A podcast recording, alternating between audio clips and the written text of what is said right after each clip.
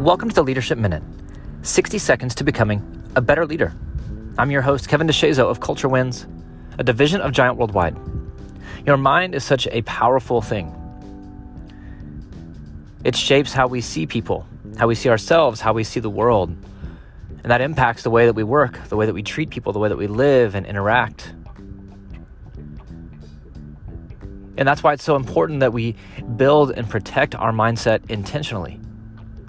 You know, I think that our, our mind is the battleground for impact. You know, think of a, a seed. You put a healthy seed in unhealthy soil and it dies. It can't grow. It can't become what it was meant to be. It can't thrive. But when you put a healthy seed into healthy soil, the magic starts to happen. That seed breaks and it grows and it blooms and it produces.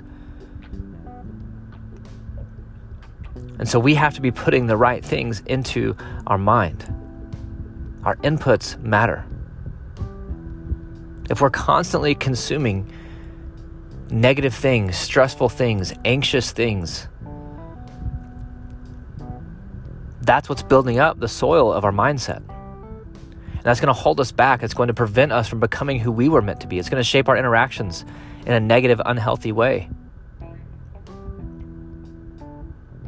But if we're consistently and intentionally consuming good things, talking better to ourselves, believing better about ourselves, choosing to believe better about others, choosing to see the good, filling ourselves with hope, with positivity, with purpose, then we're giving ourselves a chance.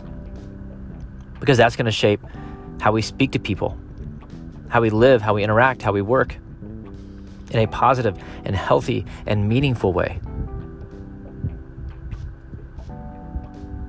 So be mindful of the soil of your mind.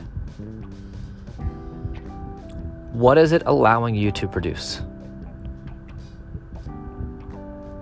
Is it holding you back?